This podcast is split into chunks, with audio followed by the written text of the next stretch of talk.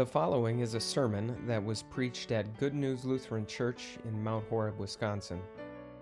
It was preached on Ash Wednesday, February 22nd, 2023, on the basis of verses from Matthew chapter 6. For more information or to view our entire sermon library, visit goodnewslc.org. Thank you for listening. It happens almost two times every second, more than a hundred times every minute almost 7,000 times every hour and more than 150,000 times every day. And so I think it's almost a bit surprising that something that is so common and so frequent in our world still manages to get all of our attention at times. I'm talking about death. And it seems that death is once again going to get all of our attention because it seems as though Former President of the United States, Jimmy Carter, is about to die. Maybe you heard the announcement from his family this past Saturday that he is no longer planning to receive any medical treatment, but he will spend out his last days at home, surrounded by family, receiving hospice care. Jimmy Carter is sort of a, an interesting historical figure in some ways. There are plenty of people who would suggest that perhaps Jimmy Carter was actually the worst president in the history of the United States. We can certainly say that during his time in office, things in our country were far from great. And when Jimmy Carter ran for reelection in 1980, he lost to Ronald Reagan by an electoral count of 489 to 49. And yet, there are also plenty of people who would suggest, in fact, I heard it again just this past week, that perhaps Jimmy Carter is the best former president in the history of the United States. Jimmy Carter left office when he was just 56 years old, and he has lived now for more than 40 years after being president, and during that time, he has done a great deal of good. Perhaps most notably, he has helped all but eradicate a terrible disease known as guinea worm. And he has helped build more than 14,000 houses in 14 different countries working with Habitat for Humanity. So it's kind of interesting. Here's this man who lived a full half century of his life before, for a, a, very short period of time, occupying probably the most important but also the most scrutinized job in all the world. And at the very least, maybe we can say that he was not wildly successful at that job. But then after that brief period of time, he lived basically another half century and really made the most of that time after his time in the Oval Office. And so Jimmy Carter's life is, is sort of this embodiment of a very important concept that we're going to be talking about throughout the season of Lent the concept of a second chance. It's really easy for us as human beings to think that really that's all we need as people a second chance. I mean, sure, we know that, that we mess up all the time. We do things we're not supposed to do, we don't do things that we should do. But if we could just get a clean slate, if we can just start over, if we can just get another opportunity to get it right, that's all we need. In fact, we might even be tempted to think that, to, to think of our Christian faith in those terms. That the reason we get a clean slate, uh, a second start, a, a chance to do things over again is all because of Jesus. Well, in these verses, Jesus really makes it crystal clear that we need something far more than that from Him. Jesus really exposes this common universal tendency to think that all we really need is a second chance. He points out some of the things that people do who think that way. Things that, in a certain sense, seem quite silly, and in fact they are, but they are things that we see all the time in our world. So a man decides that he's going to give something to help someone who is in need, but he does so with the fanfare of trumpets so that as many people see it as possible. A man decides that he's going to pray, but he does so in the crowdest, in, in the, the most crowded possible place so that as many people as possible see what he is doing. A man decides that he is going to fast, but as he does, he, he intentionally disfigures his face so that everyone knows what he's been up to. Jesus has some pretty harsh words for some of the things that people were doing in his day. I wonder what he would say if he addressed some of the things that people do in our day. I mean, in our day, a person could be giving to someone who is in need with their right hand, all the while their left hand is holding a camera, taking a selfie of what they are doing. In our day, someone might be praying or reading their Bible completely in the privacy of their own home, but then afterwards they post a perfectly posed and perfectly filtered picture of what they were doing on social media.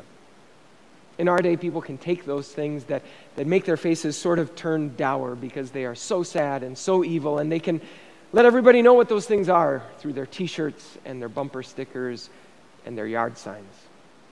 These are some of the, the silly things that people get caught up in that we too can get caught up in if all we think from, we need from Jesus is a second chance. Jesus has some, some sobering words to speak about those things that we might do if we think all we need is a second chance. There are three different examples that he gives in this story, but really the assessment, the verdict that is given about each one of them is the same. In each case, Jesus says, they have received their reward in full. In other words, with some of those things that, that we might do, we might win some praise and some admiration from other people, but nothing more. That's it, Jesus says. We might win approval from people, but not from God, Jesus says. And so eventually that reward that we will have received, eventually that reward is going to run out. Eventually that reward is going to be taken from us. When? Well, when that thing that happens almost two times a second, almost 100 times a minute, almost 7,000 times an hour, and more than 150,000 times a day happens to us. Death is what really exposes the silliness of this all. And in fact, that's really the thing that, that caught my attention with that announcement about former President Jimmy Carter this past week. I was watching the news, and the person reporting the story said that the family had announced that he'd be spending his remaining days at home receiving hospice care. But then he added this comment. He said, so that he can die on his own terms and on his own timeline. Are you kidding me? Death on our terms? Death on our timeline? I mean, if we had any control over death whatsoever, we would not die at all. Death on our time would be death never. And so the fact that all of us will very much die is really indisputable, indisputable proof about the reality of our life. These ashes, the ashes of Ash Wednesday, are really an open and closed case that the thing that we need is not just a second chance, or even a third chance, or even a thousandth chance. Death is proof that no matter how many chances we would ever get, all of them would be an epic fail. This teeny tiny pile of ashes, our mortality will always be greater than, will always stand taller than the highest mountain of our morality that we might try to pile up. That's what Jesus exposes in these verses. But thankfully, also, Jesus points to the fact that there is a reward that will never run out, a reward that death cannot possibly take away. That's the reward that is ours from the hand of our Father in heaven. And the reason that reward even exists is not because we were somehow given a second chance, but instead it's because Jesus came to be the second Adam. That's what the Bible calls Jesus. That's what we'll hear this coming Sunday in worship and what we'll be seeing throughout the season of Lent. That Jesus came to this earth not just to give us a second chance, not just to wipe the slate clean. Jesus came to do everything that needed to be done for us. Jesus came to live perfectly as our substitute. He came to die innocently as our substitute. And so we do have a reward that even death cannot take away, but it is not because we have been given a second chance. Instead, it's because Jesus came to be the second Adam. Which means that what God wants from us not only always, all the time, but especially as we begin the season of Lent, is repentance. Repentance is not primarily this thing that we do when we stop committing a sin that, that we had been committing. It's certainly not something where we decide to give something up for a time just to, to demonstrate our devotion. Instead, when we repent, what we give up is really this silly idea that all we need is a second chance. All we need is another opportunity to get it right. When we repent, we first of all acknowledge the reality of what these ashes make clear that no matter how many chances we would ever get, it still wouldn't be enough. And then, secondly, in repentance, we put our complete trust in what Jesus, our second Adam, did for us. That life giving two step process first happened for us when God brought us into his family in the waters of baptism.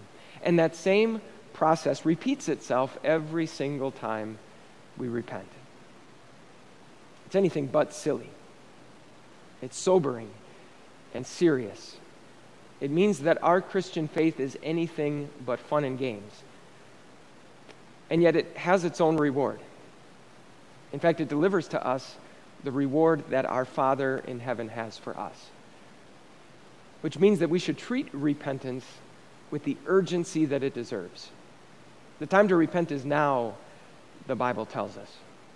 Because, yes, even though death is something that is so common and so frequent in our world, it still always gets our attention, and not just when former presidents of the United States die.